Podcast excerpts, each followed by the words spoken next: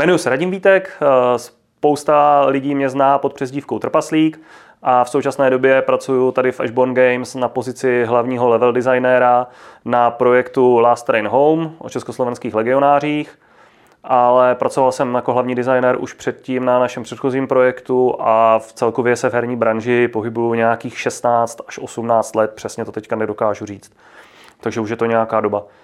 No a vlastně úplně moje začátky, kdybych měl začít úplně od začátku, tak už od 90. let jsem byl strašný fanda do videoher, možná dokonce už koncem 80.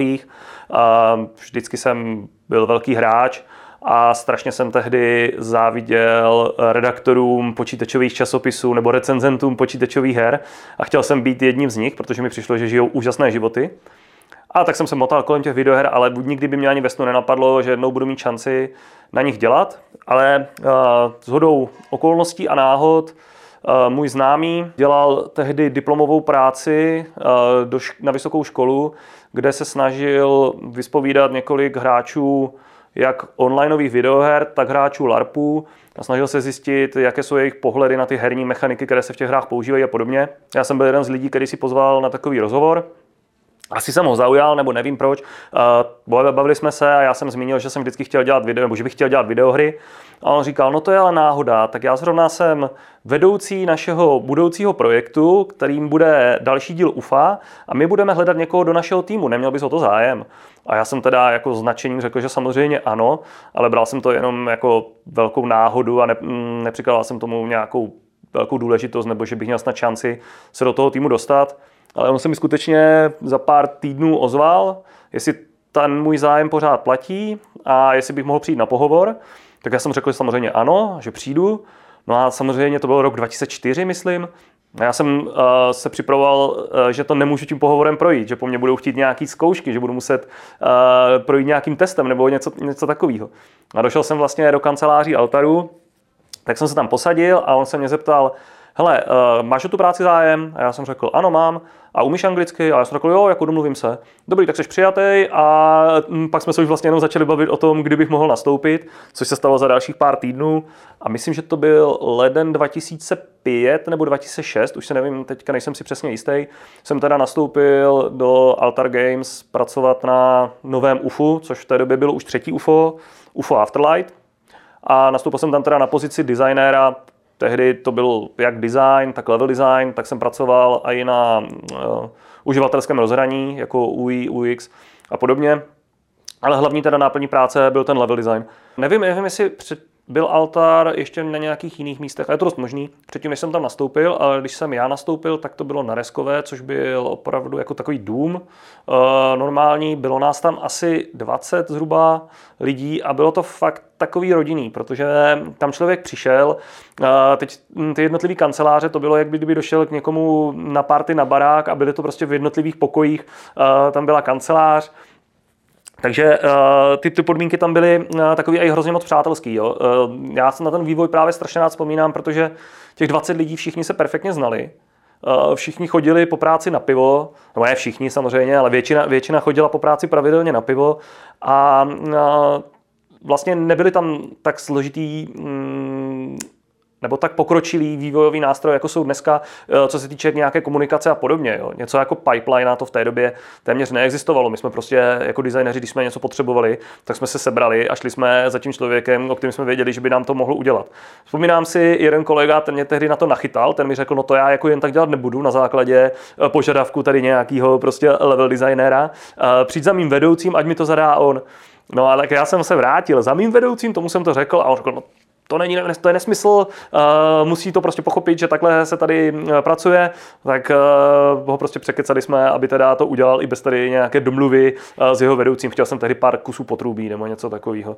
A vím, že to byl ten, ten jeden člověk, který s tím měl trochu problém, ale jinak ten vývoj přesně takhle probíhal. No. Prostě všichni se bavili spolu a když bylo něco potřeba, tak se to většinou prostě udělalo nebo se to prostě domluvilo s někým. No, no a samozřejmě nejdřív jsem se seznamoval s firmou, s lidma tam. Eh, měl jsem možnost si vyzkoušet tehdy eh, vlastně jejich takový snový projekt, kterým byl Vision.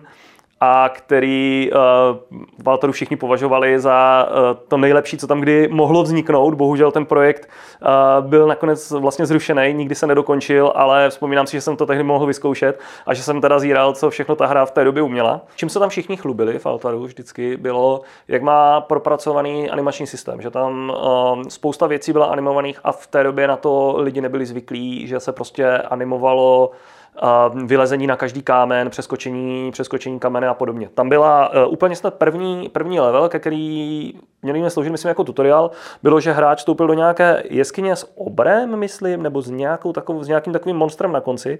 A než tam šel, přeskákal nějaký to kamení, což samo o sobě působilo hrozně přirozeně na to, že se bavíme o hře, která měla být v roce 2004 nebo kolik, nebo kdy se vyvíjela, tak byly ty animace pokročilejší, než jsou v některých podobných hrách dneska bys třeba Diablo.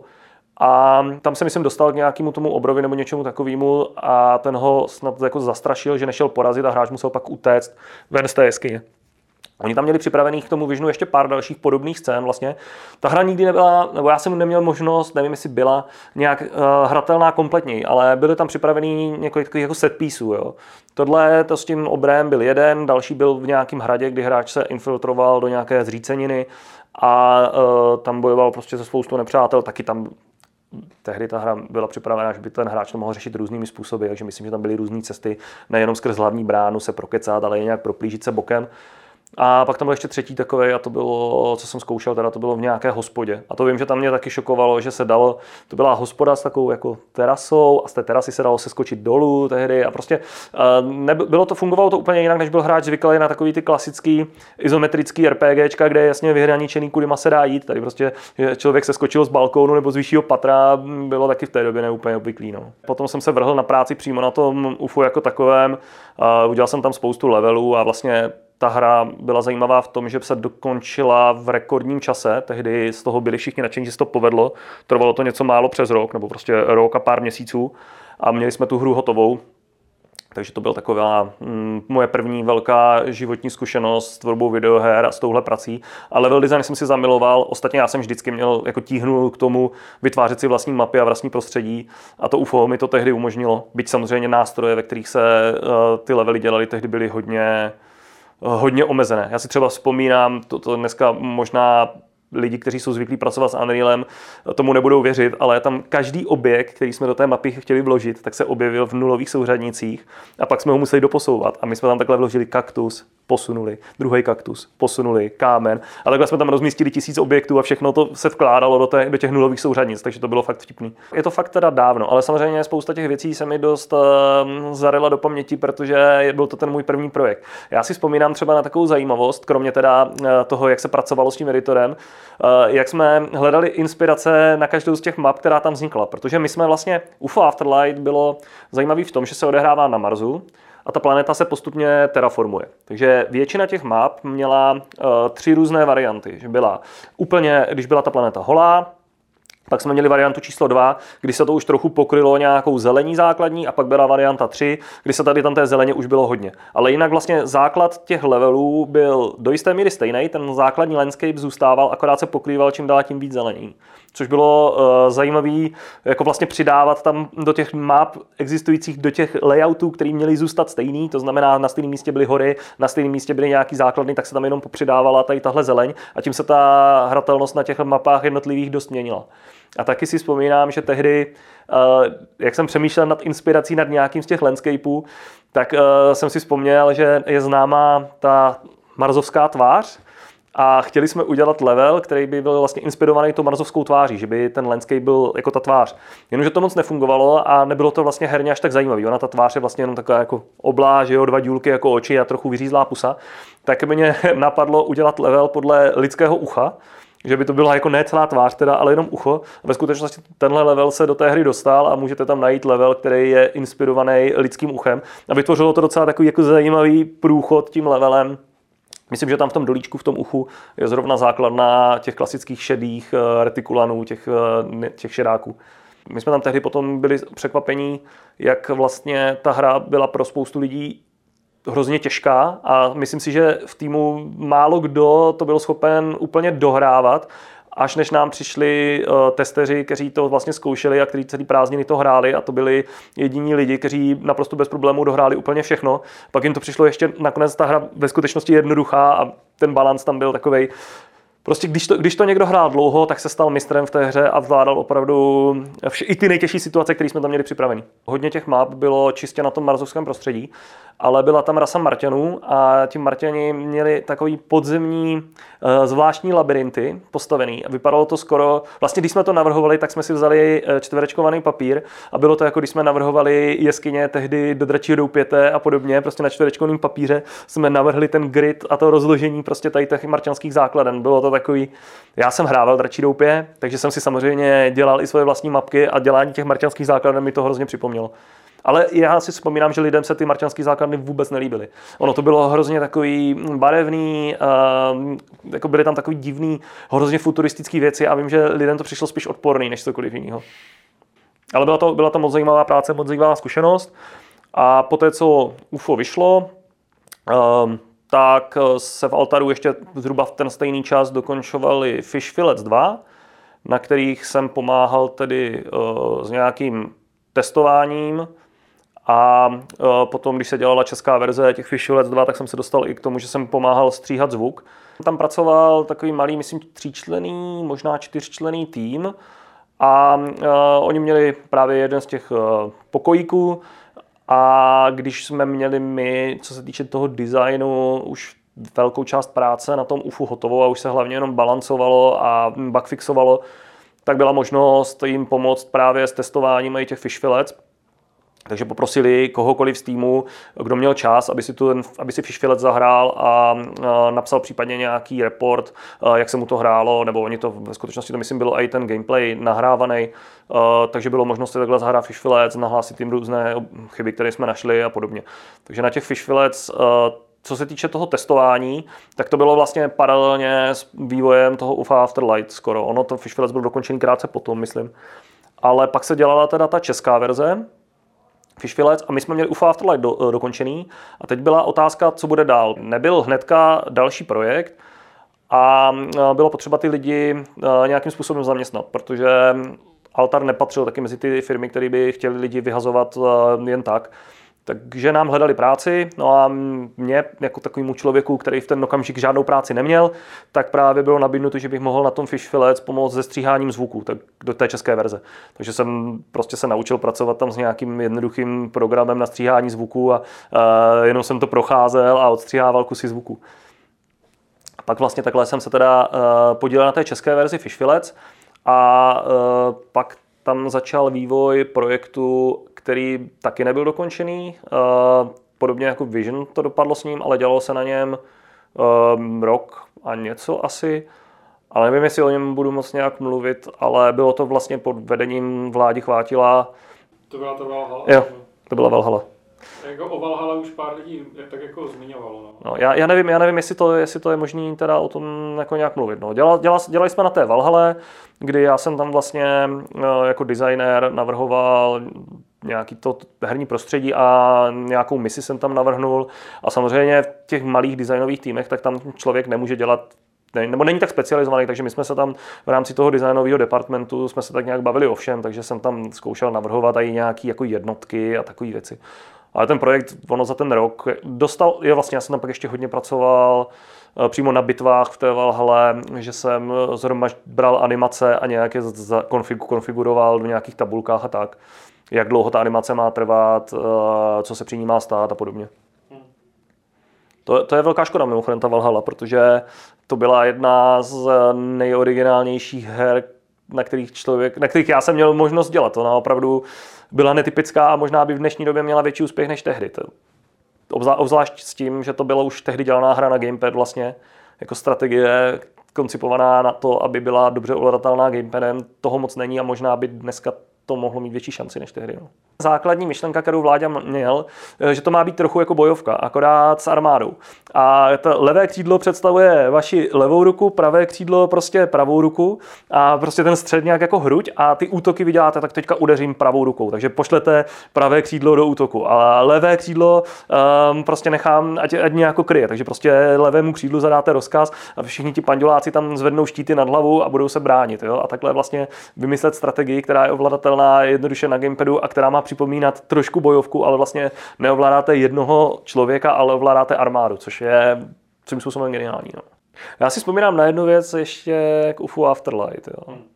A to je uh, problém hlavně v menších týmech, protože uh, často každý, kdo něco dělá do té hry, ať už je to model prostě, nebo nějaký kus kódu, nebo prostě nějakou funkci, tak samozřejmě uh, mne se hrozně nelíbí, když se rozhodne, že se to katne. A v těch malých týmech, když se ty lidi tak nějak jako všichni znají a všichni jsou kamarádi, tak se snaží tam vlastně za každou cenu uh, všechno, co je hotové, tak nějakým způsobem dostat. A uh, to se zrovna stalo mně, že jsem tak tlačil na jednu věc, která teďka zpětně, když to vidím, tak není pro tu hru přínosná, ale chtěl jsem to tam, protože jsem na ní dělal, k sobecky jsem si to tam snažil dostat. Uh, tam je vytvořený, vytvořená mise na hráčově hlavní bázi, na, na té základně, kterou na tom Marsu má, tak je tam, eh, byla vytvořená, prostě bylo vytvořené prostředí a bylo proto vytvořená mise. A eh, to jsem vlastně to prostředí jsem dělal já. A já jsem chtěl, aby ta mapa se tam dostala. A ta mapa vlastně, jak byla udělaná, tak jediný možný místo je opravdu ta hráčova báze, eh, která by musela být napadnutá. No a dlouho se přemýšlelo a pak se, říkali jsme si, že to vykašleme se na to, katneme to, prostě nebude hráčová báze pod útokem. A pak na poslední chvilku, když jsem jako chtěl, aby to tam bylo, tak se tam dodalo teda, že v jeden okamžik, a je to naskriptovaný, je to tam natvrdo, hráčovou bázi napadnou ti mimozemštění. A uh, spousta hráčů na tomhle umřela, protože si toho nevšimla, protože to je jednou jedinkrát za celou hru. Není to v nějaký úplně konkrétní čas, není to nějak signalizovaný. Ano, objeví se tam ten, ta ikonka mise na té hráčové bázi, ale tím, že mu to nikdo nějak neřekne, bylo to přidávané na poslední chvilku. Jo. Takže uh, vlastně tohle je zase okamžik, kdy to hr- hráče se mi podařilo naštvat asi fest tím, že jsme tam takhle, že jsem tam takhle prosadil takovou úplně otravnou misi, které, si, které spousta lidí přehlídne a potom, když přehlídne hráč a nechá to běžet, tu hru dál a ne, neřeší tu misi, tak potom je konec hry. Jo. Jakože zničili hlavní základnu uh, a prohrál z hráči. Takže to, to, to, to vím, že není prostě dobrý uh, za každou cenu tlačit všechno, co, na čem člověk dělá, aby se do té finální hry dostalo. No potom Fish Fillets 2 a potom UFU, tak um, Altar byl tak nějak pozřen uh, firmou Bohemia Interactive a ta chtěla, aby co nejvíc lidí pracovalo na jejich projektech Arma, Arma 2, Arma 3. Takže uh, zrovna se začala dělat uh, konkrétně Arma 2, tak jsem v rámci toho pod altarem vlastně přešel pod Bohemia Interactive a začal jsem tam pracovat s Ivanem Buchtou, který mě vedl, tak jsme začali pracovat na prostředí pro Armu 2 ten přechod altaru pod Bohemku byl vlastně pro nás, co jsme byli jako běžní zaměstnanci, tak téměř nezaznamenatelný, jo, protože mm, to tam, tam probíhaly určitě spousta nějakých jednání v zákulisí, my jsme o nich ani nevěděli. Ve skutečnosti on už v té době altar spadal pod nějakou hlavičku Idea Games, což byla vlastně firma založená, myslím, Slavomírem Pavlíčkem, která združovala několik firm pod sebou. Byl tam Altar, byl tam Black Element Software, byl tam, byla tam právě Bohemka. Nicméně, co si budeme povídat, všechny ty Black Element Software, Altar a tak to byly malé firmy. Bohemka oproti tomu byla obrovská a v zásadě se stala dominantní silou v té idee a myslím si, že já ne, nevím, jak, je to, jak to bylo přesně po té stránce jako právní a tak, jo. jenom vím, že prostě nakonec vlastně jsme začali všichni eh, dělat na projektech Bohemky, což byl v té době právě Arma 2, na kterou potřebovali co nejvíc lidí a chtěli z toho mít prostě větší projekt, než byla ta Arma jednička. Takže mm, já jsem, jeden den, jeden den jsem byl Altar a pak na vlastně ten náš projekt, ta Valhalla teda, eh, to se rozhodli, že se v tom pokračové vývoji nebude a že místo toho budeme všichni eh, dělat na Armě dvojce.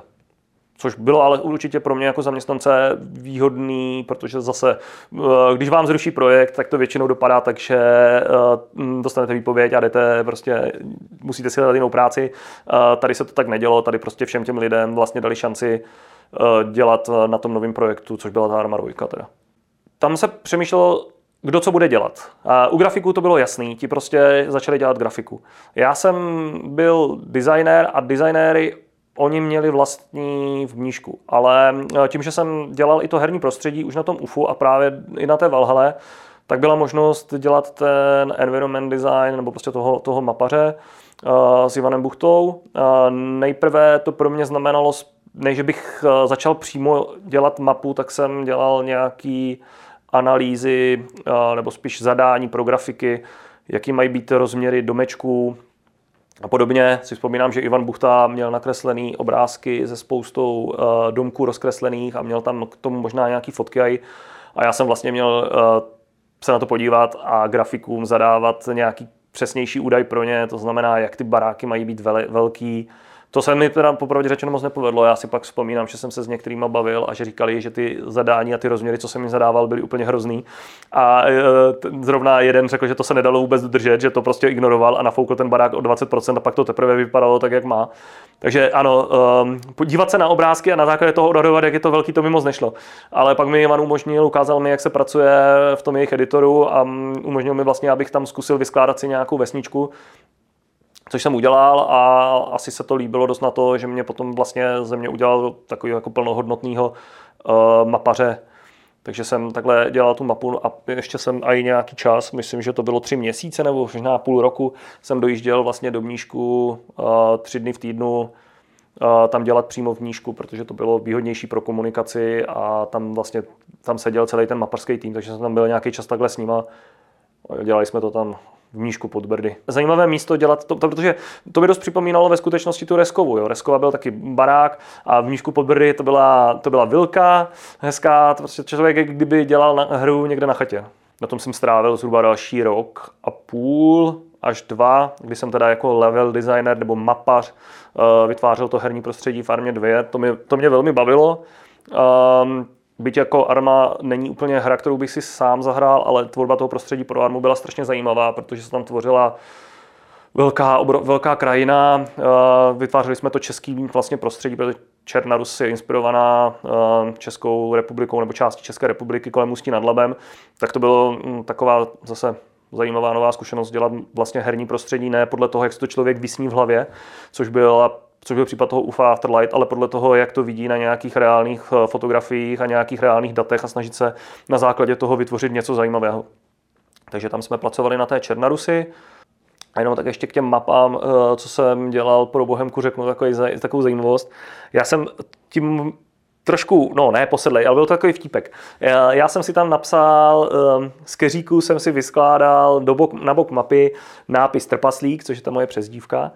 A to jsem teda udělal do Army dvojky, potom to samý jsem vyskládal na dno oceánu uh, farmě Trojce na tom řeckém ostrově a pak, když jsme dělali ještě tu Tanou, to Fiji, tak tam jsem si to rozprostřel, tady ten nápis trpaslík po horách, tam, že bylo vždycky po jednom písmenku a byla u toho šipečka, kde se najde další písmenko, takže si lidi mohli takhle uh, skládat tu mou přezdívku. No, tak to bylo jako jenom sranda. Arma 2 pak sloužila jako, nebo teda ne Arma 2, ale Černá Rus, jako ta mapa, pak sloužila jako podklad pro Daisy, kde se teda ta mapa musela dost upravit pro potřeby toho Daisy. My jsme na tom dělali chvilku, ale pak tam eh, byl přímo tým, který tu mapu výrazně rozšířil. Myslím, že tam zrovna ten nápis trpaslík smazali teda. Udělali to teda výrazně větší, takže to byla taková jako inspirace, ale na, na tom Daisy vlastně kromě nějakého uh, krátkého času uh, jsem vlastně pak nedělal. No. Dělali, jenom, jsem, jenom jsem tam upravoval nějaké lokality, přidávali se tam na základě Ivanových požadavků nějaká zřícenina, se tam přidala nějaký vojenský, nějaký vojenský tábory a tak. No jinak ta, jinak ta mapa, uh, já jsem byl šokovaný, když ta hra vyšla, jak dobře to vypadá. Fakt jsem se po té mapě jen tak probíhal, bez toho, aniž bych tam cokoliv dělal, protože pro mě bylo neuvěřitelné, že jsme já jsem, byl, já jsem byl na to strašně hrdý. Jo. Uh, já jsem viděl, uh, já jsem vlastně takhle dobře zpracovanou mapu v tomhle rozsahu, velikosti, předtím nikdy neviděl. Jo. A ta Arma 2, jak, jak tam člověk, jak mu to trvalo prostě hodinu nebo prostě desítky minut dojít z jednoho konce na druhý a projít těma vesnicema a těma městama, které působily strašně autenticky a vypadalo to hrozně dobře, tak tam prostě mm, travička hezká, jo, prostě ty, ty kopce, působilo to strašně, strašně přirozeně a fakt to byl projekt, na který jsem byl, nebo na, jako na celý ten výsledek, jsem byl strašně hrdý. Jo. Samozřejmě jsem si navštěvoval hodně ty městečka, na kterých jsem sám dělal, jo, ale bylo to, bylo to fenomenální na svou dobu. Já vlastně jako nevím, víš, co, co k tomu, co k té Černarusy nějak jako zmínit, protože ona je vlastně inspirovaná tom tím okolí Ústí nad Labem, ale já jsem tam nikdy nebyl, teda. Dělali se výlety, dělají, dělají se do dneška, protože lidi kvůli Daisy navštěvují tam to okolí. A některé ty místa jsou fakt jako jedna ku jedné. Ozvlášť, když tam dal nějaký obrovský grafický aset, jako já nevím, třeba ta obrovská železná stodola, tak to je samozřejmě výrazná, tak tam chodí lidi na výlety do dneška. Já jsem tam teda nikdy nebyl, ale tím, že člověk na to pořád koukal na těch mapách, tak, tak se mu to dost, tak se mi to jako dost vrilo vrilo do paměti, jak to tam vypadá. No. To Ivan nás právě nutil a podívejte se na tady tyhle fotky, na tady tyhle fotky a takhle to udělejte. Takže tam jsme, tam jsme tu inspiraci hodně načerpávali. No.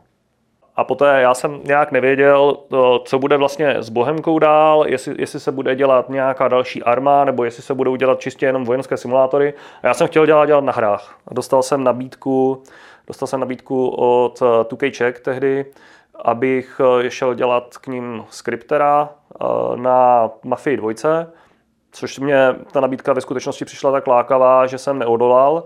Eh, bylo to přece jenom po těch menších hrách. I Arma 2 v té době byla spíš menší hrou, tak konečně to byla možnost dělat nějaký velký tříáčkový produkt v obrovském týmu.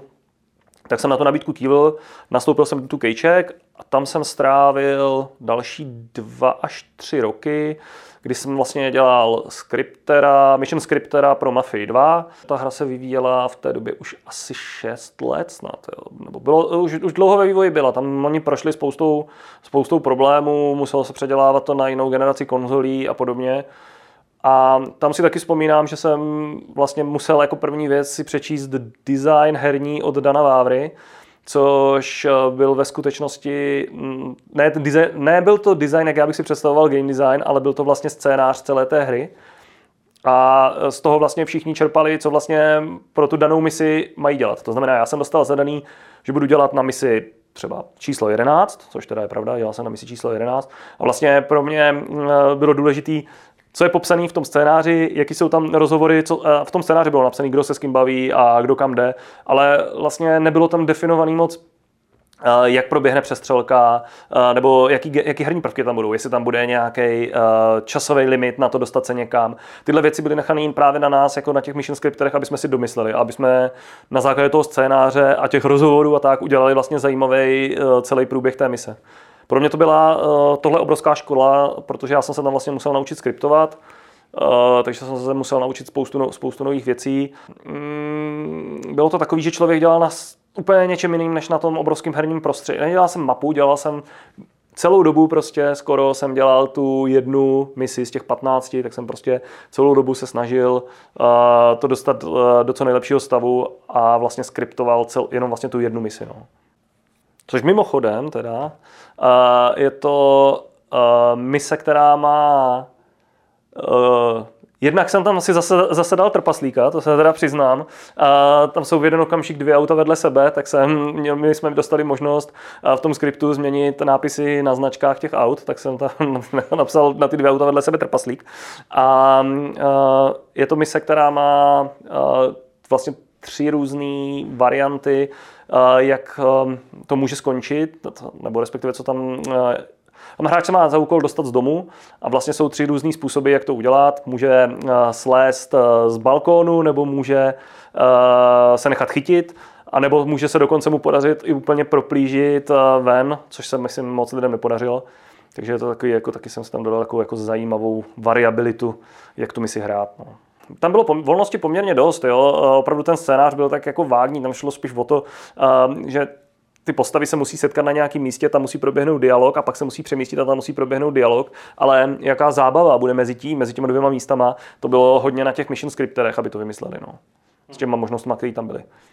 Tam jsem třeba zrovna právě přidal i tu jízdu na čas, což teda je hodně nenáviděný. Myslím, že uh, hráči tohle to byla to je jedna z věcí, ta hra není nutně těžká, ale tohle je jedna z věcí, na kterou i ti lepší hráči uh, s tím měli problém, protože tam je časový limit dojet na to jedno místo do té jedné vily a mm, viděl jsem spoustu gameplayových videí, který si rád potom pouštím, kdy to lidi fakt na to nadávali. No.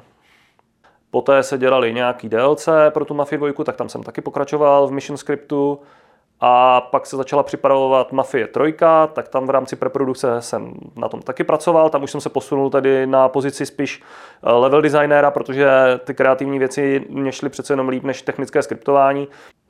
Já jsem vypomáhal i s některýma designama jeden čas, eh, než, jsem, než jsme se vrhli na tvorbu nějaké, nějakých těch misí, tak jsem třeba um, pomáhal s designem jako policejního chování, než bych ho navrhoval, ale jenom jsem spíš jako, byl jako, jako dejme tomu junior designer uh, tady v tomhle, že jsem pomáhal to nějakým způsobem konzultovat, uh, třeba tu policii.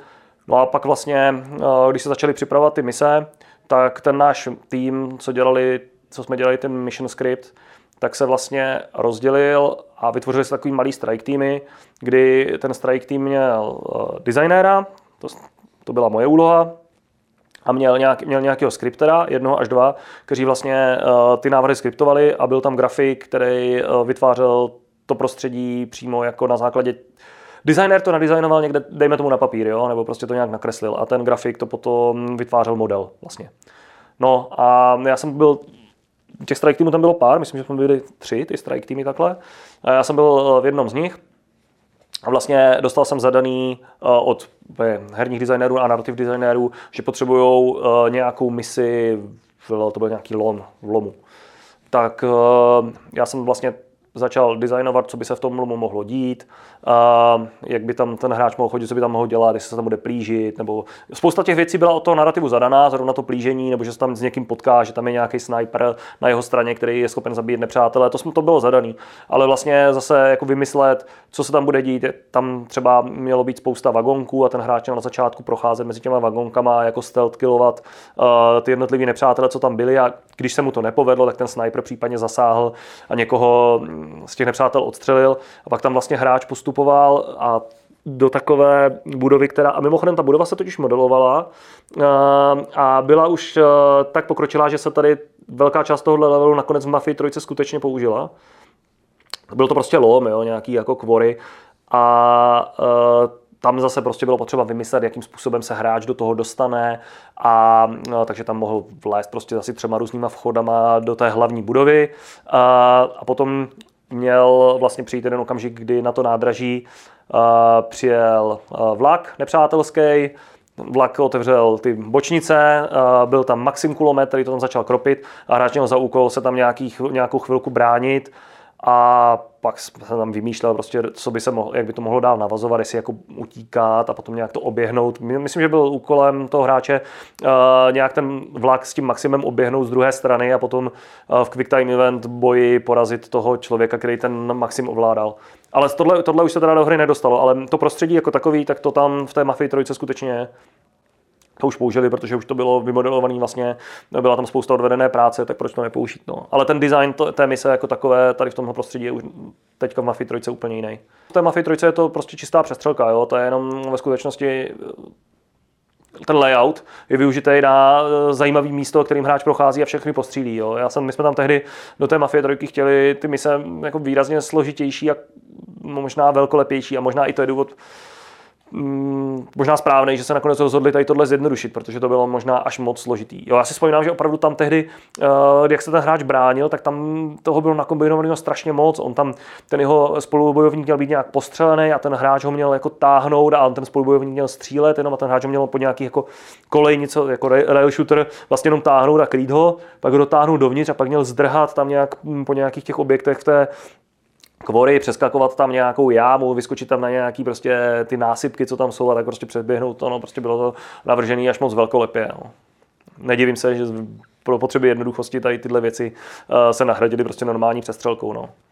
Samozřejmě Mafia 3 měla mít i spoustu městských jako misí, uh, jenom ve městě něco dělat, s někým se potkat, tak na tom jsem taky pracoval, nějaký designy jsme dělali, ale myslím si, že to, je, to všechno skončilo někde na podlaze střižny a, a ne, nevyužili to tak vlastně se ten vývoj postupně více a víc přesouval, přesouval do Ameriky, protože v té době to vypadalo nejdřív, že to budeme dělat v Brně, ale tak nějak postupem času se rozhodli, že to přesunou do toho hangáru 13 a takže, takže moje pozice byla zrušena a já jsem si hledal novou práci a samozřejmě první, co jsem zkusil, byla opět Bohemia Interactive.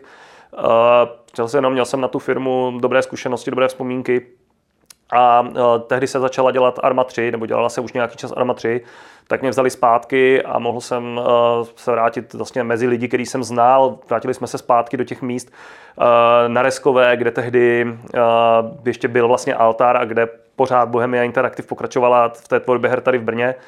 Takže uh, jsem se vrátil po těch třech letech zpátky tady na to místo, kde jsem vlastně s herním uh, s tvorbou začínal. Ivan byl v té době v pozici, kdy už uh, ty mapy jako takový moc netvořil, ale byl, a teď nevím, teď nejsi kecat, jestli byl hlavní designer, nebo, nebo já, já nevím přesně jako jeho zařazení v tom týmu, ale uh, on nebyl ten, kdo mě přímo nabíral, to byl Martin Pezlár, který byl jako lead uh, tady toho departmentu, co vytváří ty mapy a Ivan byl tam na pozici nějakého konzultanta nebo něčeho takového.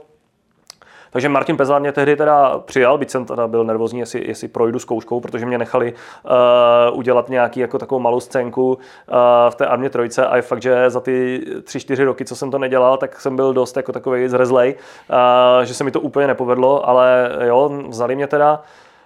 Takže jsem tam začal dělat. A ta hra, ona už taky nějaký čas byla ve vývoji, ale tehdy Arma 3 eh, se přemýšlelo, že by byla nějak postapokalyptická hra a uh, to se úplně nelíbilo a rozhodli se, že to změní teda na tu reálnou byť to byla budoucnost, to byl nějaký rok 2030, ale že to, bude, že to nebude postapo. Jo? A, takže hodně, hodně těch lokalit na té mapě, na tom Lemnosu, a, bylo navržených takovým tom postapokalyptickým stylu, že tam byly prostě krátery a podobně a to se muselo vyhodit a předělávat. Navíc ten Lemnos byl tehdy zaplněný e, nějakýma objektama asi z jedné třetiny, nebo možná ani to ne. Jo? A my jsme museli teda dodělat e, zbytek toho ostrova. E, zase tam bylo zajímavé, že on byl oproti reálnému Lemnosu byla to inspirace, jo. Ta naší se jmenuje teda Altis. Velikost byla o 20% menší vlastně.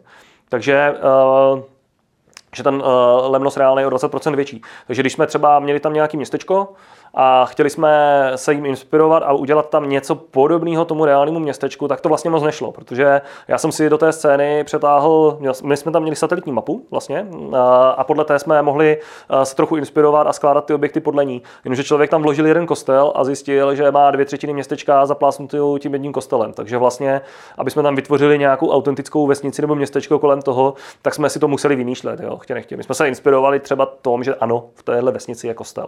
Ale to, je, to bylo tak všechno. Nebo tady bylo prostě náměstí a tady byla továrna. Ale to, co jsme postavili mimo to, nebo mezi tím, tak to bylo úplně vlastně vymyšlený z hlavy. Jo. Tehdy došlo k tomu, že dva naši kolegové byli vlastně zatčení eh, v Řecku a mm, k tomu se nějak vyjadřovat nebudu, ale určitě to tehdy pro nás znamenalo dost, protože najednou vlastně dva lidi, se kterými jsem poměrně blízce spolupracoval, jeden z nich vedoucí, druhý z nich vlastně na pozici takového jak to říct, otce celé myšlenky, nebo uh, konzultanta, který nám vlastně říkal a schvaloval každou lokalitu, kterou jsme udělali, tak tam nebyli. Tak jsme, tak jsme dost věcí uh, museli uh, se bez nich obejít. Uh, hodně tehdy došlo ke změnám, že se například uh, ten ostrov, a to bylo i na základě feedbacku, uh, on byl hodně bez vegetace a rozhodlo se, že uh, to takhle nebude, že se to nikomu vlastně nelíbí, protože když, ten, když to na tom ostrově nebo na té, na, na té mapě nejsou lesy, tak to není tak zajímavý. Takže jsme ten ostrov například hodně zalesňovali tehdy. Dvě třetiny toho ostrova eh, dostali nějaký větší místa s lesem, který tam v reálu vůbec nejsou třeba.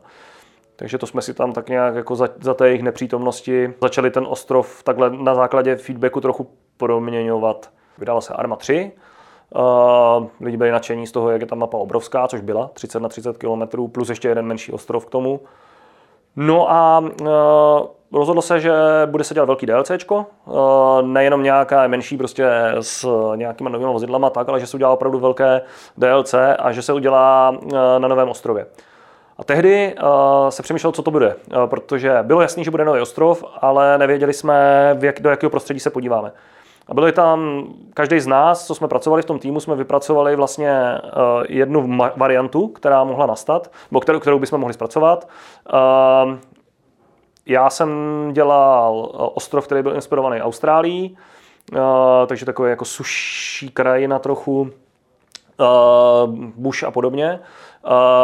Kolega uh, Petr Sedláček, tak ten dělal ostrov, který byl inspirovaný Norskem, uh, takže zase prostě severský prostředí a podobně. A právě Martin Pezlár dělal um, Pacifik, nějaký takový ostrůvek, Fiji, Palmy a podobně. A ukázalo se to týmu, a nechalo se tým hlasovat vlastně, který z těchto ostrovů se jim líbí nejvíc, kde by bylo pro ně nejzajímavější dělat to DLCčko.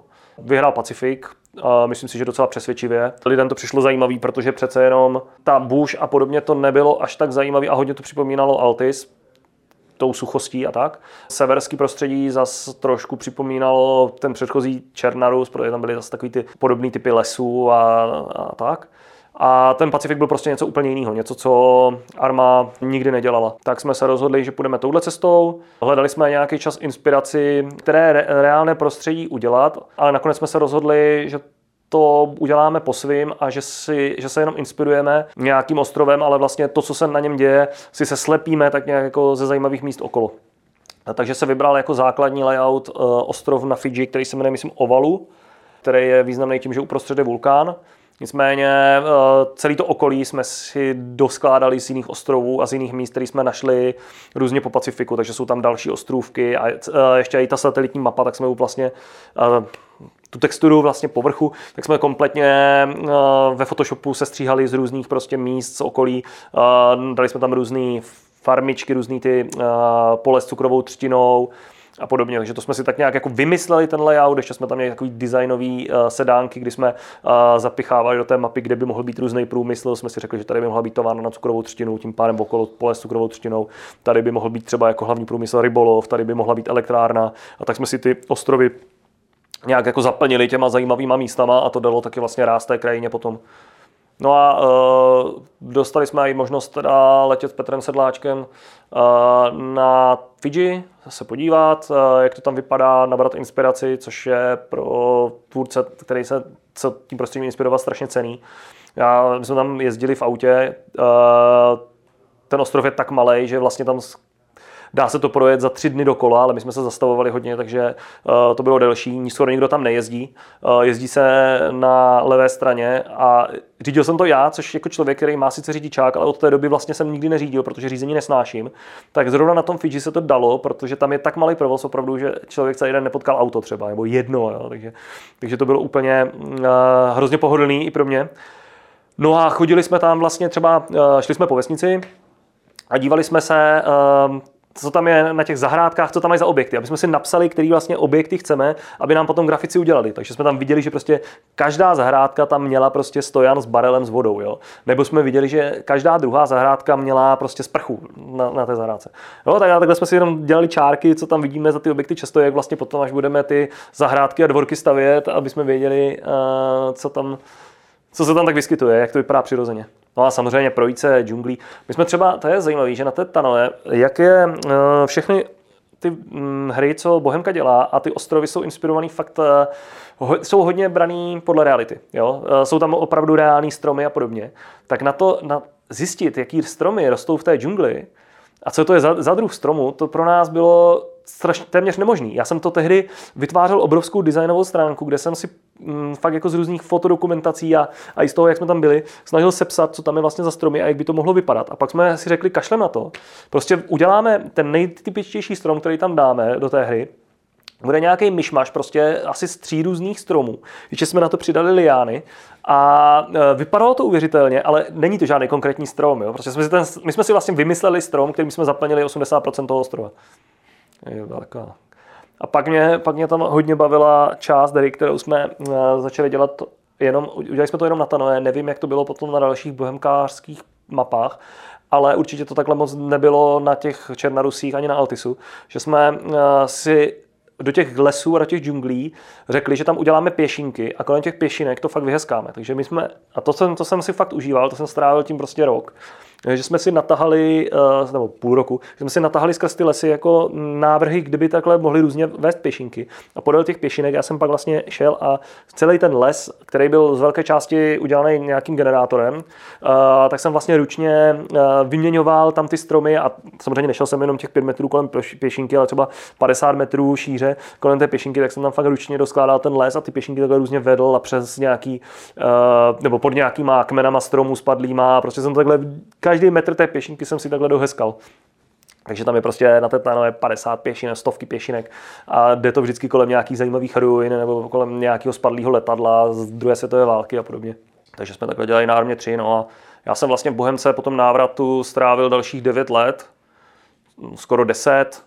Dělali jsme tam ještě Argo, což byl takový menší projektík. Tam bylo pro mě nejzajímavější ani ne tak Argo samotný jako hra, ale to, že se tam zpracovával Malden, což je ostrov, který byl kdysi dávno snad ještě v Operation Flashpointu.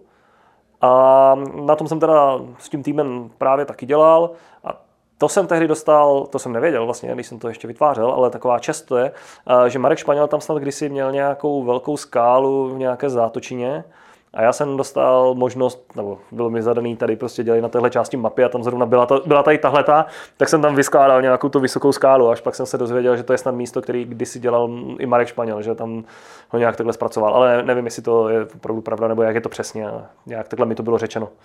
Takže tam ten, ten Malden, eh, to je ve skutečnosti tam mě to bavilo taky dost, protože ten ostrov není zas tak rozsáhlej a tím pádem každému tomu místu se dá dát mnohem větší péče a i do většího detailu, což eh, mi teď jako ze zpětného pohledu třeba připadá trošku škoda na tom Altisu, který je prostě v té velikosti je tak obrovský, že tam uh, těch detailů bylo tam hodně, ale nebylo v lidských silách ho zpracovat tak detailně jako pak právě třeba ten Malden. No.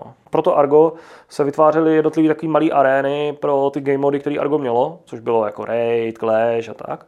A já jsem pro jeden z těch game modů tam vytvořil jednu takovou malou arénku kolem takového rádiového vysílače, a tam a tehdy a byl pozvaný nějaký konzultant z Francie, který, by, který se na to měl podívat a nějakým způsobem jako ohodnotit ten level design, tak vím, že bylo zajímavý, kolik jako docela dobrých postřehů k té mapě měl, jak to, jak to hodnotil, řekl, že tady by bylo dobrý přidat tohle. Byl to takový prostě nějaký borec, který dělal na asi víc projektech a byl to asi nějaký zkušenější prostě level designer, tak dával vlastně feedback na mapu, kterou jsem takhle dělal pro Argo tehdy. Potom jsme dělali asi 3-4 roky Vigor, free to play, střílečku, která stále je živá. Doufám, že se týmu daří a že se splatí ty náklady na jeho tvorbu. Tam jsme se inspirovali Norskem, takže tam zase byla taková ta inspirace tou reálnou předlohou. A udělali jsme tam teda spoustu map. Vigor měl původně vycházet z Arga, Počítali jsme s tím, že budeme dělat stejné mody, které byly v tom Argu, zase Raid, Clash. A oni ty mody měly svoje pravidla. Jo? Raid byl útočení na nějakou malou uzavřenou lokalitu v podstatě. Clash byl zase poměrně obrovský, tam se bojovalo třeba o celou vesnici a postupně se dobývaly jednotlivý checkpointy v té vesnici. Takže eh, tohle bylo trošku problém, mm, protože ro, ro, rozměrově ty mody byly vlastně úplně jiný. A počítali jsme s tím, že nemůžeme vytvořit jeden velký svět v Unrealu, a tak jak to bylo na Maldenu, a ty mody na ten svět zasadit, ale že každá, každý ten mod bude muset mít svou vlastní mapu. No, že teďka samozřejmě jedna mapa měla být prostě poměrně malá pro ten raid, to mohlo být 100 na 100 metrů, a druhá měla být poměrně obrovská, jako pro ten Clash, to byly třeba 4 na 4 kilometry. Takže poradit si s tímhle uh, byl trochu problém. Uh, pro ten raid třeba, to, to jsme tam měli navržený pár takových levilků, jeden z nich byl třeba nějaký maják, okolo toho nějaká usedlost a ti hráči měli útočit na tohle. Pro jsme tam měli opravdu navržený třeba celé město. Jo. Nicméně pak se uh, začalo nad tím Vigorem přemýšlet trochu jinak. Um, Argo, nebo že bychom předělávali Argo do Vigoru, to se pustilo z hlavy a přišlo se s nápadem nějakého většího um, persistentního onlineového světa, kdy uh, hráči měli procházet ty jednotlivé mapy, a tam se na těch mapách mohli tam být sami, nebo se tam mohli potkat s nějakýma dalšíma hráčama a těch map tam mělo být asi 30 třeba, jo, nebo 40 takovýchhle map, má ten hráč mohl uh, si do nich lognout, projít si to a pak třeba na druhém konci toho mapu byl exit, kterým tu mapu opustil a přešel do nějaké další mapy, která byla vedle toho. No a vymyslelo se, že by tam mohly být dvě frakce, jako NATO a Varšavský pakt, a mezi tím takový ti nezařazení hráči, kteří by pobíhali jako takový scavengeři v podstatě a snažili se tady v tom konfliktu přežít. A Uh, jako jedna z prvních map byl právě úkol teda vytvořit, nebo z prvních úkolů bylo uh, vytvořit nějakou mapu, uh, na základě na níž bychom si oskoušeli tu hratelnost. Takže jsme vytvořili takovou prostě norskou nějakou a bylo teda jasný, že to bude v Norsku, jsme vytvořili nějakou takovou mapu, která byla ale hrozně taková generická. Dokonce ta mapa se snad jmenovala Generic uh, Zero One. Jo. Vím, že právě jsem se na tu mapu snažil dát všechno možné, jenom aby tam byly nějaký point of interest. Jo. Ona měla asi 2 na 2 kilometry a bylo to strašlivě přeplácený. Já jsem tam na jedno místo dal Dolmen, 100 metrů od toho dolmenu byl důl, dalších 100 metrů tam byla vesnice, dalších 100 metrů nějaký jezírko. Eh, prostě přeplácaná hromadou nápadů a myšlenek, takže to nebylo asi pro nás zvyklý z army úplně okula hodící, ale prostě potřeboval jsem to, aby tam byly nějaký místa a hráči se mohli o ty místa rvát a bojovat o ně. No. Takže to, tam, to byl ten důvod, proč tam těch point interestů bylo tolik. A vlastně jsme tady zkoušeli nějakou hratelnost. A nakonec úplně jako takový zoufalý už tak, protože to moc nefungovalo, nikoho to moc nebavilo, tak jsme si řekli, tak hodíme tam airdrop, Jo, prostě někam spadne kra, e, nějaká krabice jako z letadla a úkolem hráčů bude bojovat o tu krabici. No a vydá airdrop, to je to hlavní, co pak vlastně zůstalo ve Vigoru a o čem celý Vigor je z velké části, je boj o tady ten airdrop. Jsme to vyzkoušeli, nějak to fungovalo, nemyslím si, že to bylo úplně samonosný, jako že by se nad okolo toho celá hra dala postavit, ale Vigor vlastně okolo toho nakonec vznikl. No. Tím se i ujasnilo, že nebudeme mít uh, nějaký postupem času, že nebudeme mít nějakých těch 30 map na nějakým tom persistentním světě, kterýma se dá postupně procházet, to se všechno vyhodilo a rozhodlo se, že se to udělá teda prostě, že hráč bude mít nějaký ten přístřešek a bude chodit do jednotlivých map bojovat o ten airdrop. Takže takhle jsme pak začali vlastně tvořit mapy. Některé byly, některý byly opět založené podle reálných míst. Je tam třeba mapa uh, Victorston Station, která je podle nějakého re, reálného místa, kde bylo nějaký jezírko. A to je vloženě jako vede vlakový koleje a je tam nějaký jezírko a ta mapa se téměř, jako aspoň ten základní layout, téměř jedna ku jedné převzal ale velká část těch map pak byla vymýšlená úplně prostě, koho napadlo co, tak, tak to tam dal. A vždycky nám to teda musel ještě ty mapy schvalovat. Za začátku Ivan i art director Monte, ale uh, postupem času už nás nechali, ať si, ať si děláme ty mapy po svém. A je pravda, že tady z těch prezentací uh, jim jsem byl taky vždycky nervózní, protože uh, jim se permanentně na tom něco nelíbilo. A my jsme nám tam donesli nějakou mapu a oni nám řekli, no tohle je, tohle je ošklivý, tohle tam nechceme, tohle je nuda. Jako Poznámky to byly určitě dobré a správné, ale vím, že mě to teda nepřidávalo na radosti vůbec. My jsme měli připravených několik map, ale bylo dost času připravovat i další. Samozřejmě ne je úplně dotáhnout do konce, ale aspoň připravit nějaký ten základní layout. Jo. Když jsme odcházeli, tak eh, jsem se snažil, eh, aby aspoň co nejvíc té práce eh, bylo připravený pro ten tým, aby z ní mohli vycházet do budoucna. Takže vlastně mm, jsme tam předpřipravili nějaké mapy a teďka jenom s napětím vždycky sledujeme, když nějaká mapa ještě vyjde, což teďka třeba vyšla mapa, na které jsem právě e, ještě dělal. Kolega taky ten, e, tu mapu vydali vlastně před celá půl rokem, rokem. Takže e, jsme jim tam připravili nějaký ty prostředí, který, ze kterých by mohli vycházet. Ale to zase nechci, nechci úplně tady mm, říkat, co je tam ještě případně připravený, takže to si radši eh, nechám pro sebe. Teďka, když teda už zmínil to, že už jste odcházeli, tak eh, jak třeba pro tebe probíhalo tady to, že jste se rozhodli, že eh, Hele, já, já jsem, pro mě to bylo těžké, jo, protože já jsem v Bohemce byl spokojený v podstatě.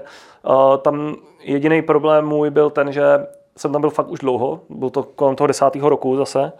A já jsem viděl, nebo viděl, opět, opět jako když jsem odcházel z Bohemky do 2K Czech, tak jsem měl trošku obavu z toho, co bude vlastně moje další práce v té firmě.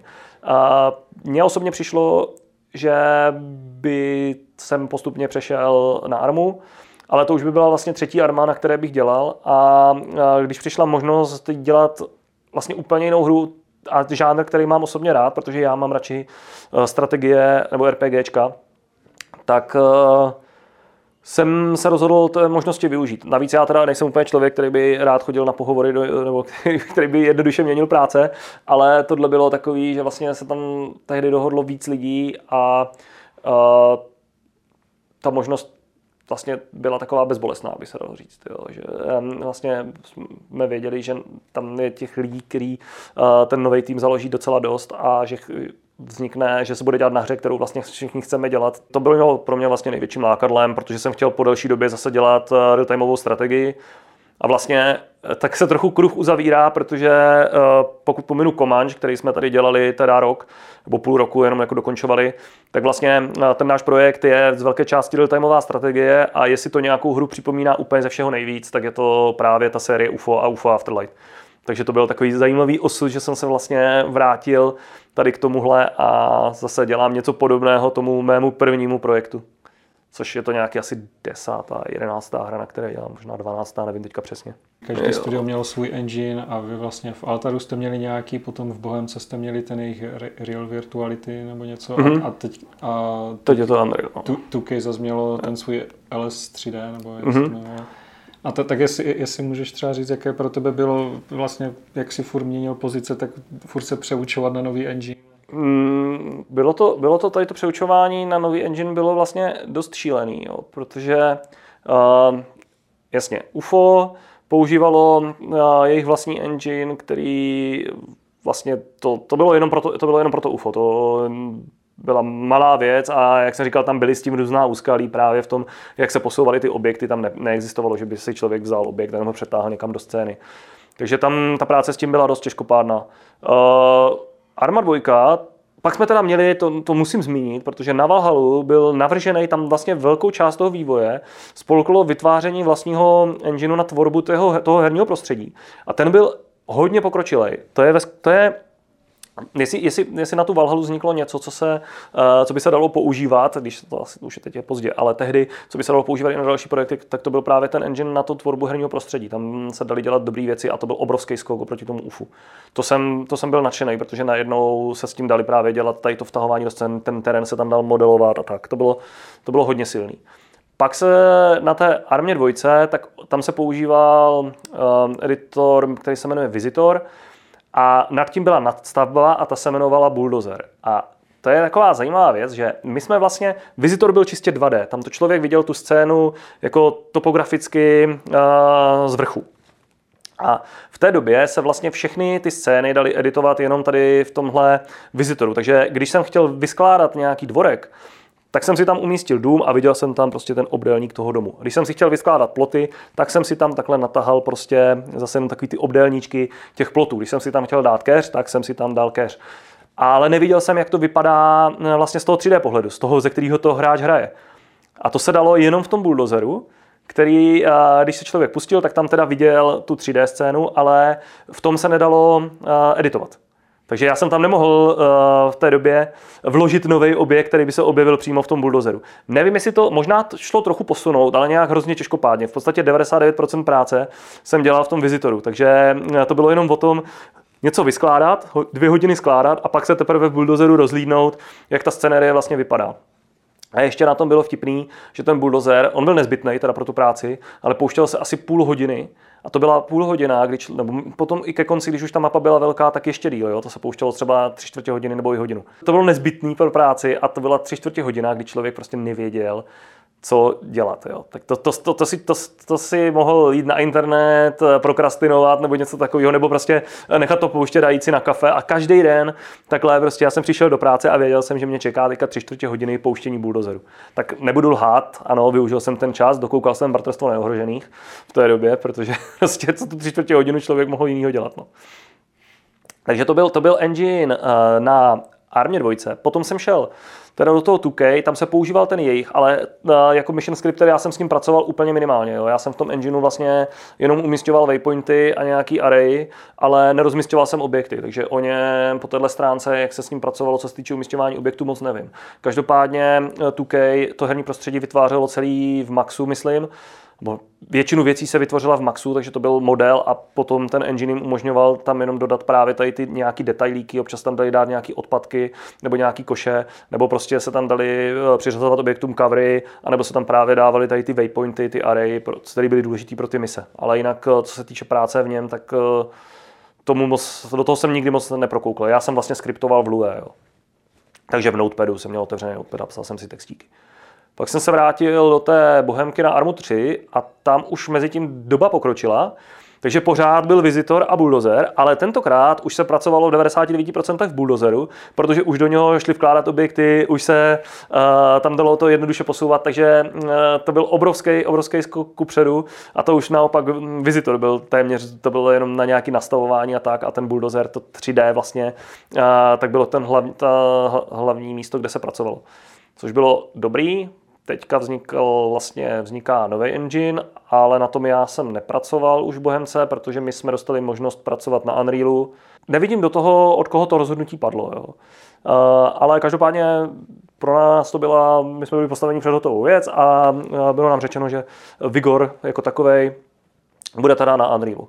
Což pro nás znamenalo hodně nových věcí se naučit a tak já jsem za tu, za tu možnost samozřejmě rád a mě to, jako, z mýho pohledu to bylo, že třeba ten Infusion ještě nebyl fakt ve stavu, kdyby byl připravený, aby jsme na to mohli dělat jo, celou tu hru. Možná, možná už byl, možná by to na Vigor stačilo, ale fakt do toho, do těchto technikálí nevidím. No. Takže uh, nás prostě postavili před to, že budeme dělat Vigor na Unrealu, Samozřejmě debatovalo se, jestli třeba ani ne na nějakým jiným, třeba na Unity, na CryEngineu, ale, ale mm, přišlo mi, že to rozhodnutí pro ten Unreal bylo poměrně uh, jednoznačný. Takže jsme začali dělat na Unrealu, naučili jsme se s ním nějak pracovat, opět jsme samozřejmě měli spoustu problémů, protože jsme narazili na věci, které by nás nenapadly, ale bylo to čtyři roky, nebo jak dlouho ten vývoj trval, učení se, zkoušení a nějak jako, myslím si, že jsme to docela dobře zvládli.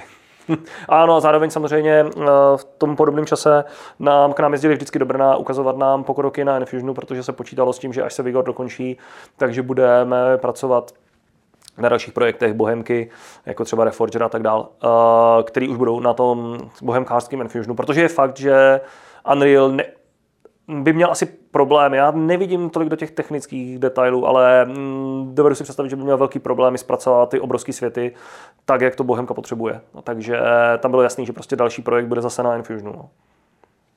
A ten se teda postupně vyvíjel a vždycky nám to přijeli odprezentovat, co tam je novýho. A my, kteří už jsme znali Unreal, tak jsme jim dávali takové vstupy, jako, že tohle byste mohli udělat jako v Unrealu a tohle byste mohli udělat jako v Unrealu. No, tak je pravda, že ta práce ne, přímo v tom Unrealu je asi nejpohodlnější ze všech těch engineů, na kterých jsem kdy dělal. Byť jasně, um, Unreal by asi neuměl udělat tak dobře to, co uměl ten engine Army 3, protože Arma 3 dělala 15x15 km prostředí, nebo i 30 na 30. Když to v Unrealu si takovouhle velkou mapu nedovedu představit, tam by se asi, mus, asi by to šlo, ale museli by se tam dělat nějaký ústupky, nebo prostě ve, na Unrealu 4 teda. Na Unrealu 5 už možná, jo, to nevím, to se k tomu snad brzy dostaneme.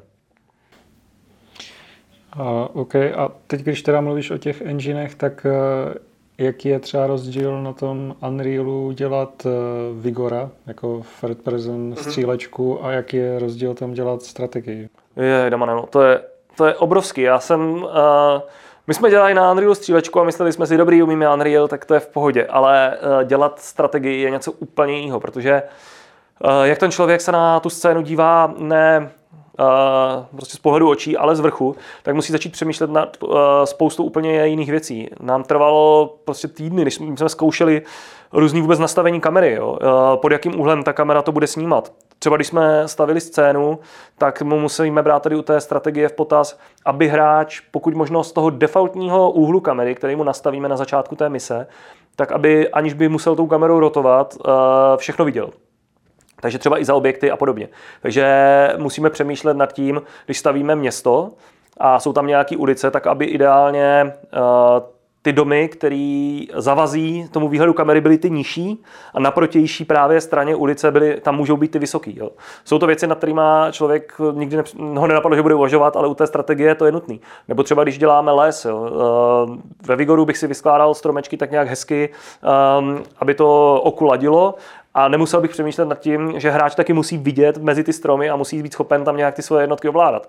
Takže my tady třeba hustý les, to je pro nás vlastně stěna, jo, neprochodná, neprůchodná hranice, ale když chceme, aby eh, ten hráč měl pocit, že jde skrz les, tak musíme tam nějak ty stromy naskládat, aby to bylo dostatečně hustý, aby to bylo uvěřitelné, že je to les, ale zároveň dostatečně řídký na to, aby hráč ty svoje jednotky pořád viděl. Takže je to dost, eh, jako, není to úplně jednoduchý najít ten správný balans mezi, mezi tímhle. Plus samozřejmě řešíme spoustu věcí, jako je ten fog of war a podobně, které nejsou pro střílečky běžný, to se tam nepoužívá, ale my to, my to používáme, takže tady eh, nastavujeme, který objekty vlastně blokují to vidění hráče a přes který je bez problémů vidět. Jo? Když je to kubka sena, tak necháme hráče, ať vidí klidně za ní, ale když je to prostě velký barák, tak musíme mu prostě znemožnit za to vidět, takže tohle musíme pořád nastavovat. Takže je to, je to dost a další věc, to je taky eh, kapitola sama o sobě, jakákoliv vertikalita. Eh, to je velice populární v level designu. Eh, všichni se snaží dělat levely, aby byly co nejvíc vertikální, aby se prostě dalo chodit po žebříkách nahoru na nějaký ochůzky a podobně.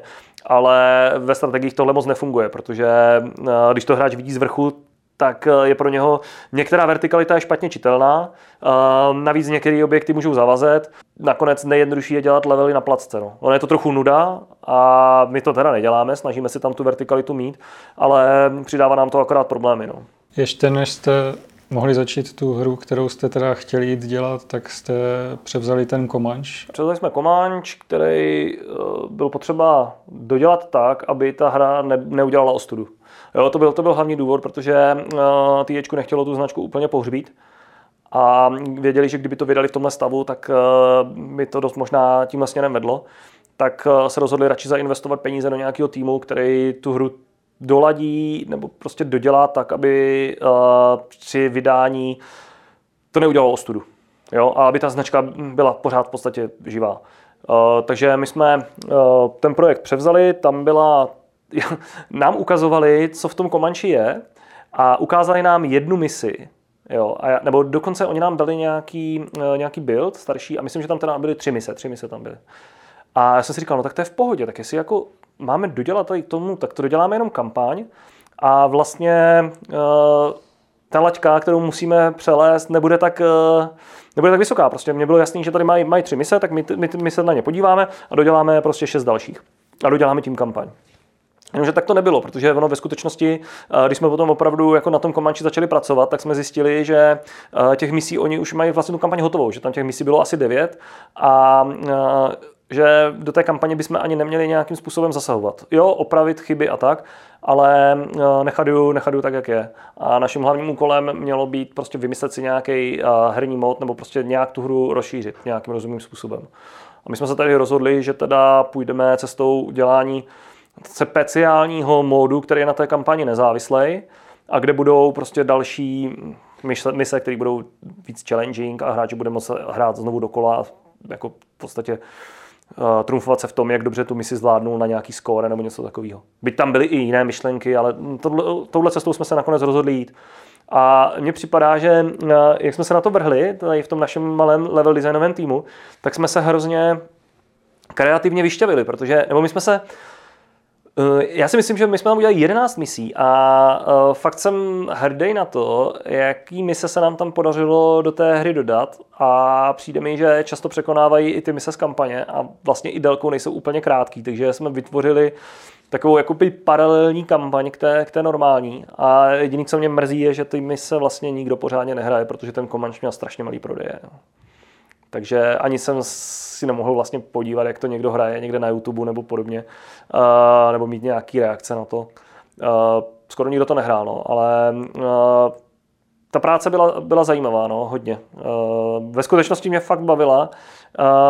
A dělat ty mise, vzhledem k tomu, že jsme měli jasný mantinely, jo, že jsme věděli, co ta hra umí, co si můžeme dovolit, a do těch mantinelů uh, se dala dostat poměrně zajímavá hratelnost. Občas jsme to někde ohli a tak a nemyslím si, že bylo to podle mě fakt dobrý.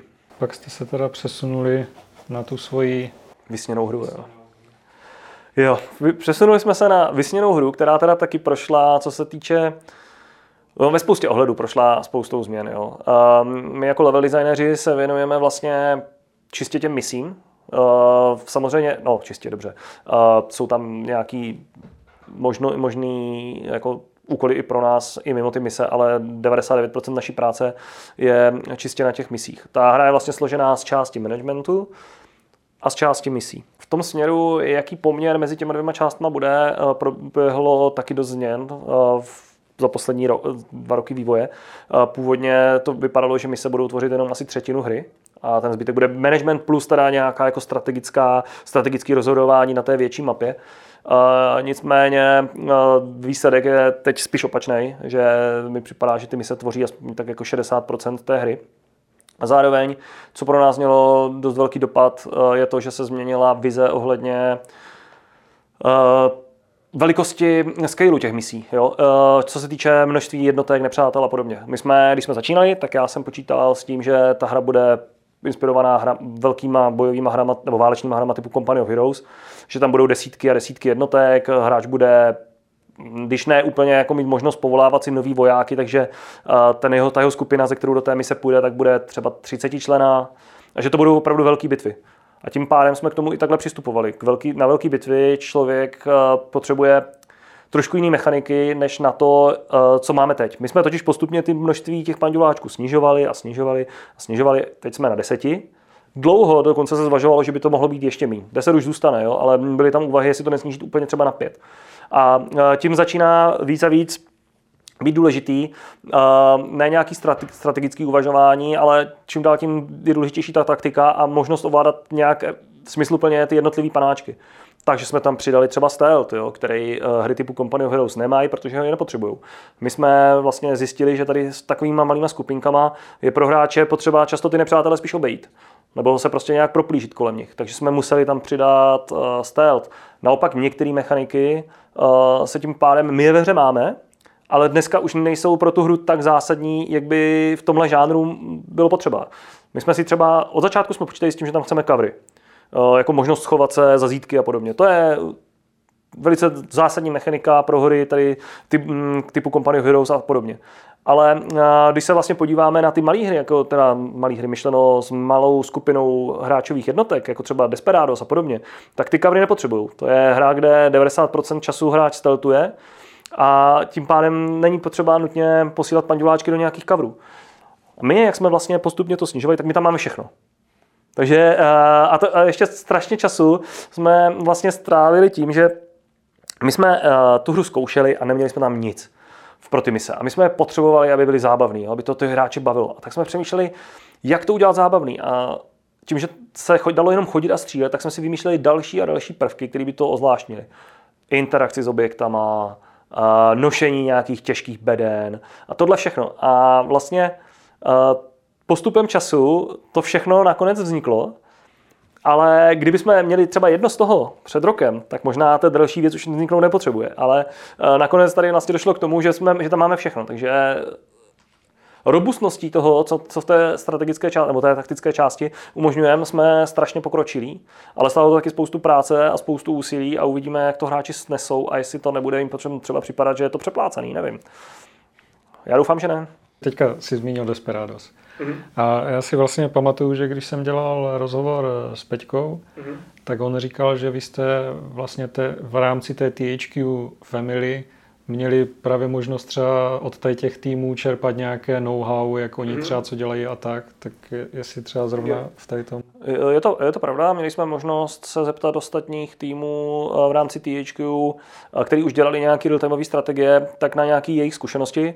My jsme tehdy vyplnili dotazník, eh, kde jsme se vlastně popsali různé věci, na které jsme se chtěli zeptat, třeba jak řeší Fog of War, některé mechaniky, o kterých jsme uvažovali, jestli je vůbec řeší nebo ne. My jsme jeden čas třeba přemýšleli, že by hráčovi panduláci viděli jenom 180 stupňů nebo 90 stupňů před sebe a neviděli by za sebe. Jo? A ta území za nima by bylo pokrytý fogovorem. A, tak i na takovéhle věci jsme se ptali, jak moc třeba řeší stealth, jestli mají covery a podobně. A, nebo jak moc mají velké mapy, to nás taky zajímalo. Jak moc hustě, jestli, jestli používají několika patrové budovy třeba v těch mapách a podobně. Takže z toho jsme mohli čerpat, dají nám tady takhle spoustu informací, ale my jsme tohle, tu sadu kladení otázek položili při úplném začátku, kdy jsme ještě sami neměli úplně vlastně jasno a ta, jak se říkal, ta hra se nám trošku, trošku posunula, trošku se změnil třeba ten počet těch jednotek, který hráč ovládá, takže bylo to zajímavý, ale nemyslím si, že to bylo až tak užitečný, protože ve skutečnosti jediný tým, který dělá hru, která je té naší trochu blízká, jsou právě ti s tím Desperados, ale ty ostatní to byly nějaký Spellforce, myslím, a pak tam dělali ještě, mm, THQ má ten Valiant, tak to je taky taková středověká zase rubanice. No, um, nebylo tam nic, co by bylo úplně nám tak blízký, že by to bylo až tak cený, si myslím. Aspoň pro nás, co se týče toho level designu. Bylo to zajímavé si to přečíst a bylo hezký, že nám uh, takhle ty odpovědi zaslali, ale to bych asi chtělo nějakou jako hlubší spolupráci. Jak moc ty jsi schopný teďka, předtím hodně mluvil o tom, že rád ty mapy jako piluješ do nějakých těch detailů a takhle, mm. ale vy vlastně v rámci tady té hry asi máte docela hodně těch jednotlivých prostředí, ne? takže jak moc máš třeba příležitost my jsme se dohodli s grafikama eh, a trošku jsme eh, začali pracovat na téhle hře mm, trošku jinak než třeba na Vigoru, kdy eh, na Vigoru my jsme si to celý udělali jako, jako level designéři, ale tady jsme se dohodli, že my začneme skriptovat, to znamená dělat i ty mise, takže jsem se zase vrátil po Mafii 2 ke skriptování. Ale tím pádem nebudeme mít tolik času hrát si úplně s mikrodetailem. Uh, my si rádi hrajeme s detailíkama a vytváříme nějaký ty příběhy, jakože třeba tady mm, vybouralo autíčko s mlíkem a je tam rozlitý mlíko a tak. To si, to si rádi hrajeme, ale už na to nemáme tolik času právě kvůli tomu, že musíme dělat ten, ten mission script tady. Takže my uh, vlastně tuhle část předáváme potom grafikům, kteří udělají takzvaný set dressing na těch misích a kteří tu grafiku, která na těch misích, dejme tomu, na těch, na těch levelech je z nějakých 95% kompletní, tak těma 5% na těch právě drobných detailů, tím, že si vyhrajou s těma dekolama, s, těma, s tím pokreslováním, přidají tam nějaký efektíky a tak, tak to dotáhnou do té úplné uh, dokonalosti. Je to hlavně proto, že my bychom na to teda, jako, oni na to mají oko, to je pravda, jsou v tom fakt dobří, a my tím, že se musíme věnovat tomu skriptování, tak už bychom tohle prostě eh, do takového detailu dotáhnout nezvládli. Ale jinak eh, takhle, jo, v té naší hře eh, by to mělo víc 39 mapama, každá je teda unikátní, a uh, samozřejmě snažili jsme se, i když je to Rusko, tak jsme se snažili najít co nejrůznorodější prostředí. Ano, hodně z toho jsou vesnice a města, ale snažili jsme se to prostě vždycky trošku nějak odlišit od sebe. Máme tam továrny, doly. Dokonce byl, byla vize udělat misi uvnitř dolů. Ona vznikla, ale byly tam různý technické problémy, takže to zatím nebudeme vydávat. Ale je to, je to, co se týče těch biomů a toho prostředí, je to bohatý. Určitě víc než Vigor, který byl všechno v Norsku. Tohle je přece jako, jako, máme tam sněžní mapy, máme tam tajgu, máme tam takový to, ten ruský západ s těma polema slunečnic a obilí a tak. Každá ta mapa je úplně jiná. A každá ta mise je úplně jiná. V Combine of Heroes tím, že oni, se, oni můžou e, sázet na ten multiplayer. My ne, my, my jsme singleplayerová hra, takže my potřebujeme, aby každá mapa byla opravdu jiná a něčím unikátní. Takže eh, co se týče toho, co se v té misi samotné děje, jako herně, tak to je, to je všechno vlastně unikátní. A i ty prostředí. Ano, Pravda, třeba města, tam máme, byť jsou inspirovaný uh, některý těma reálnýma městama, třeba Omsk, uh, jsme dělali, že jsme se podívali, jak vypadala topografie Omsku na začátku 20. století, co tam bylo za významné budovy a to jsme se snažili trochu reflektovat, takže hodně těch map je inspirovaná tou reálnou předlohou, ne všechny, ale některý ano. Eh, nicméně může někomu připadat, že vlastně ty tři města jsou, nebo čtyři města eh, si můžou být trochu podobný, protože přece jenom eh, jsou tam stejné budovy, mm, bylo to stavěné stejným způsobem, jo, jako ten layout ulic a podobně. To samé ty vesnice, ale i tak jsme se snažili do té každé mapy vtisknout něco, aby působila unikátně. Jasně, ty tři města si můžou být podobné, ale třeba v jednom je velký most a velká řeka, která teče skrz to město, v dalším je mm, nějaká velká katedrála, velký hřbitov a ten hráč se pohybuje hodně kolem toho. Další je zase něčím unikátní, další je třeba pivovár, jo, velký a tak. Takže i, i když je to město, tak jsme se snažili, aby každý byl úplně jiný, aby to hráč poznal. Nebo respektive nepoznal, ne, nepřišlo mu, že hraje na stej, ve stejném městě. Já jsem dokonce, my jsme dokonce totiž měli připravených pár map, kdy jsme si řekli, že je pro nás eh, výhodný tu mapu, když už je vytvořená, ten layout, tak eh, ji vzít a udělat na ní ještě jednu misi. Eh, že vlastně použijeme stejný, stejný layout mapy a budeme tam mít dvě mise a bude to randomizovaný, buď to bude mise A, mise B. A takhle jsme to měli, měli jsme pár map, které měly dvě mise a pak jsme si řekli, že vlastně máme dost prostoru na to, tohle nedělat a udělat fakt jako pro každou tu misi tu mapu unikátní. Takže jsme to vzali a tu druhou variantu té mapy jsme vlastně, do, k té druhé misi jsme udělali na novo úplně nový, nový herní prostředí. Ta hra teda probíhá tak, že jdeš tím vlakem, po cestě máš nějaké ty zastávky, které, kde jsou teda ty jednotlivé mise a každá ta zastávka má jak kdyby svůj unikátní je to přesně tak, projíždíš tou krajinou, jsou tam různé zastávky a na každé z nich je unikátní mapa. Přemýšlelo se o nějakým uh, půlu map, kde by se to randomizovalo, aby bylo možnost, že ten hráč třeba uh, odehraje po nějakém čase znovu stejnou, nebo jsme přemýšleli o nějakým generování, ale nakonec uh, jsme byli schopni těch map vytvořit tolik, že to vlastně není potřeba. Jo? Těch 39 map, byť hráč teda za jeden průchod jich potká míň určitě. Jednak ne všechny jsou povinný a druhá, ta trasa se trochu rozděluje, takže pro ten jeden průchod by jich mohl potkat třeba 30. Tak i to je dost na to, aby vlastně nebyla potřeba cokoliv opakovat nebo cokoliv generovat. Jo? Průměrná doba gameplaye na tu jednu mapu, já počítám půl hodiny, ono, je to, ono se to slyší, jo? jsou tady lidi, kteří jsou schopni tu mapu hrát dvě hodiny, Takže i když si to vezmu tak, že má člověk 30 map a stráví půl hodiny na jedné, tak je to 15 hodin gameplaye, což je dost na to, že vlastně tvoříme jenom zhruba tu nevím, dvě třetiny nebo polovinu, polovinu hry. Tak díky moc, že jsi na nás udělal čas, že jsi řekl něco o své kariéře. A budu vám teda fandit, ať se uh, Last Train Home dobře prodává. Yeah. Uh, já děkuji moc, že jsem mohl tady vyprávět o své uh, kariéře, to hezké vzpomínání, děkuji za tuto příležitost a doufám, že se to bude líbit a doufám, že se naše hra povede. Držte nám palce.